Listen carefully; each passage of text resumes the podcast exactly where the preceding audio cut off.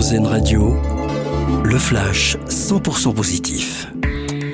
Bonjour à tous. Face à l'urgence humanitaire, certains pays s'organisent pour venir en aide aux millions de sinistrés après les tremblements de terre en Turquie et en Syrie.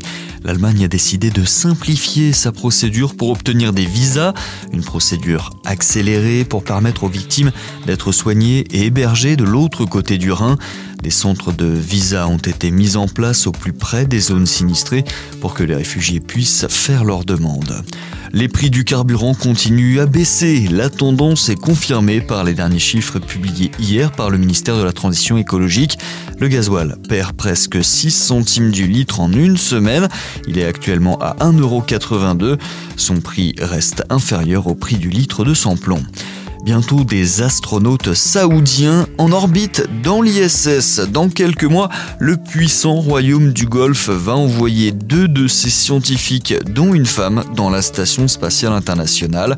Une première. Et puis le coming out d'un footballeur international, Jakub Jankto, le milieu de terrain du Sparta Prague, a dévoilé son homosexualité sur Twitter hier. Il fait partie d'un club très restreint de joueurs de foot à avoir fait leur coming out pendant leur carrière. Soutien total de la part de son club sur Twitter. Nous t'apportons notre soutien. Vite à vie, Yacoub. Rien d'autre n'a d'importance. Bon début de journée à l'écoute de RZN Radio. Vision de l'actualité. C'était le flash 100% positif d'RZN Radio.